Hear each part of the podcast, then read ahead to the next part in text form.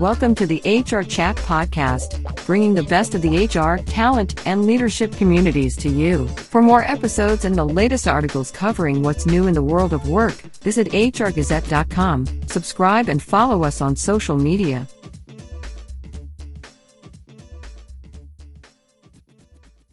Welcome to another episode of the HR Chat Show. I'm your host today, Bill Banham. And in this HR Chat episode, we're going to consider the role of higher education in empowering employees to achieve more in the world of work. My awesome guest today is Dr. Marie Harper, Dean of the Wallace E. Boston School of Business at the American Public University System, also known as APUS. Dr. Harper has worked for corporations as well as in academia and is one of a handful of women of color in similar higher education leadership positions in the US. Hey, Marie, welcome to the HR Chat Show. Thank you, Bill. It's great to be here, and I appreciate the invitation to speak to you today. Well, I appreciate you coming on board today and joining me. Um, Marie is also a podcast host, which always makes me terribly nervous because they know they know all the they all know all the tricks, don't they? Hey, so hopefully, hopefully uh, you're impressed today with the conversation.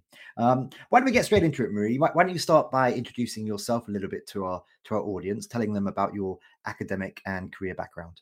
Yes, of course. And first of all, I want to say I'm a newbie at the hosting, so I still yield to your seasoned professional ability. I hope to learn a lot from you. I'm currently the dean of the Wallace E. Boston School of Business, and my first career was human resources. I did that for about 20 to 25 years, and during that period of time, when I was working at different corporations, I was an adjunct in a variety of colleges so I could get a field of what the colleges were teaching the students. When I was an HR professional um, in my area, the Mid Atlantic states, we used to blackball some schools, um, and it was because we were concerned about the quality of graduates that were coming through and whether or not they were prepared for the workforce. So when I elected to leave corporate, I went into higher education because I loved the environment and I enjoyed being an adjunct. And my goal since I've been here, and it's been for a number of years, is to assist students coming in with uh, interest in HR, want to transfer careers to HR, with understanding the real day to day activities of a human resource professional. Love it, love it. That's a great mission. Thank you very much. So now at a high level, Marie, perhaps you can tell us a bit about APUS, the, the mission and, and the ways that it helps the world of work. Yes. American Public University System, we deliver accessible and affordable online higher education to adult learners of all backgrounds. As an open institution, we offer more than 200 online degrees and certificate programs through American Public University as well as American Military University, the number one provider of higher education to the U.S. military and veterans. Our mission is to provide high quality, relevant higher education to service minded students whether they are in public safety, healthcare, military, or the public sector or government. Our flexible online delivery model enables students to take classes on their own terms, regardless of the time, the location. And I think that's why a lot of students are attracted to us. The average age of our students is 32, and we have over 123,000 alumni worldwide. APUS is accredited by the Higher Learning Commission, an institutional crediting agency recognized by the U.S. Department of Education. Additionally, numerous schools and programs go above and beyond that initial accreditation, for example, with specialty accreditations. As the Dean of the Wallace E. Boston School of Business, we have been accredited by the Accreditation Council for Business Schools and Programs, otherwise known as ACBSP, since 2011. With our business school, our mission is to prepare students to be better leaders in a global business community by leveraging technology and best practices, both focused on the practical application of knowledge. The school offers the Master's of Business Administration and Bachelor of Business Administration, plus numerous relevant bachelor's, master's, and associate degree programs, as well as high demand certificate courses like accounting, supply chain management, government contracting and acquisitions, and entrepreneurship, some of the top areas in the country today. Okay, perfect. Thank you, Marie. So, the American Public University System delivers accessible and affordable online higher education to adult learners of all backgrounds. Why is this? I, I can't believe I'm even asking the question, but I'm going to ask it anyway. Why is this so vital, Marie? Well, Bill, I think this is an important time when low cost is very vital. For example, in the United States, there is a concern about the heavy student loan debt to the point it's been a source of concern in the last two elections that we had, the last two presidential um, elections. And we've had a year or two of waiting for some type of word or ruling to come out. How are we going to help people get out of debt, especially our students after they have been led to believe that the American dream not only is securing a house, but getting an education. It's the way to increase the income. But how can a person be able to focus on some of the quality of life issues if they're paying debt? So that's one of the reasons, the concern with um, the rising debt. Also, the younger generations, they are being challenged by different corporations and mentalities about what is the importance of obtaining a degree. So they're asking that question of our industry to find out why should they pursue it. And I believe we have answered the call, especially American Public University system, by working hands in hand with potential students coming up with possible solutions that would fit their particular situation, keep them out of debt, prepare them for high quality positions, and also the opportunity to continue their education, whether it's through upskilling or another degree. Excellent. Thank you very much. Just a quick follow up on what you mentioned there a, a moment ago. Um, in terms of your students, typically, I, I, appreciate they're, they're from all different backgrounds and probably all different ages, but it, do, do you often see that your students are folks who perhaps have been in education before and then they've, they've gone to the world of work, so to speak, and then they've decided for whatever reason that they want more education? Is, is that often the case? Yes, and because we have adult learners, that is usually the case. Um, we have students who come because they have been working and they've decided they want to go into another field, or they want to stay in the same field but get another position. We offer guidance from our advising staff as well as from our faculty, as well as me. I love to talk to the students to find out what's going on in their life. And there have been a couple of times when people have selected careers that they thought they should go in, but once I had the opportunity to speak with them, I introduced them to other opportunities that they had not thought of. So we even provide guidance to um, different potential students when they share what their ultimate goal is. We help to get them on the right track and to keep them on track. Oh man, I wish I'd met you years ago, Marie. Perhaps I'd be a film star now instead of a podcast host. Who knows? Too late. too, too late for me, though. I don't know. Um, oh. just to add one other thing, though. podcast host.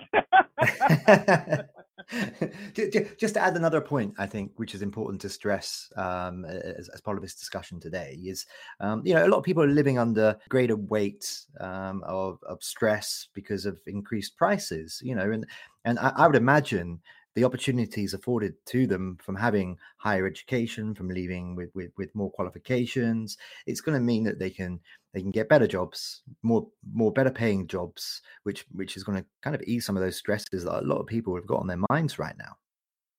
Yes, of course, I totally agree. And one of the interesting things you you spoke to it um, when I brought it up about having different backgrounds. When I say the adult learner, I'm not just talking about the older adult learner, even though our average age is, is 32, but we're also seeing students who are just leaving high school and going straight to work. So we count them as working adults as well. And it's interesting to see the difference of perspectives from the two or the various age groups. We can tell by generation what's important to people, um, not only in their total quality of life, but how does that tie back into the educational needs that they believe?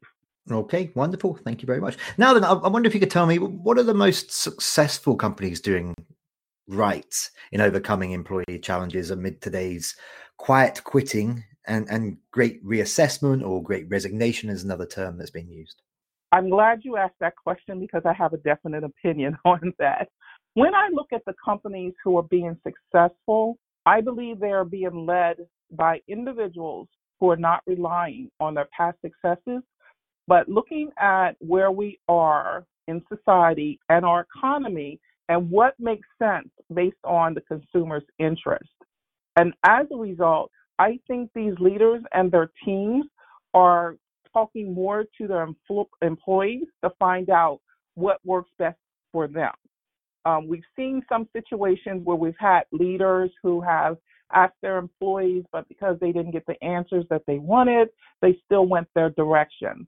The companies that I see successful, I think they are attempting different plans, getting feedback from their employees, tweaking it, and then continuing on. So it's a work in progress by both the leaders of organizations as well as their employees who are in the trenches and talking to their consumers. What are some things that a private company can do to help convince job seekers that working for their company will will be rewarding? So, you know, we're talking in the, in the context here about uh, furthering education. Perhaps that's a key thing. You know, a, a company yeah. that wants to attract the, the, the, top talent, and my goodness me, it is still pretty fierce out there to find the to find the top talent. You know, maybe one thing that they can do, Marie, is is show that they invest in the education of their people. I love that question because I overall would say to be efficient and empathetic. And by that, I mean when you, uh, for the departments that work on talent acquisition, listen to the employee, make sure that they're a good fit for your organization, not just the work, but also the culture. I share that same type of advice for people who are looking for jobs. And I encourage both sides to look at it as dating. Um, how do we date? We want to find out about the person and to find out if we're compatible. And that's the number one advice that I would give to private companies. Once you obtain your employees and onboard them, I would say speak to them about their long term as well as short term goals and allow them to say that I can change at any time based on what society is doing or the economy. And to have a very open and honest um, conversation about what the company's needs are and to talk about how the company's needs tie into their personal needs.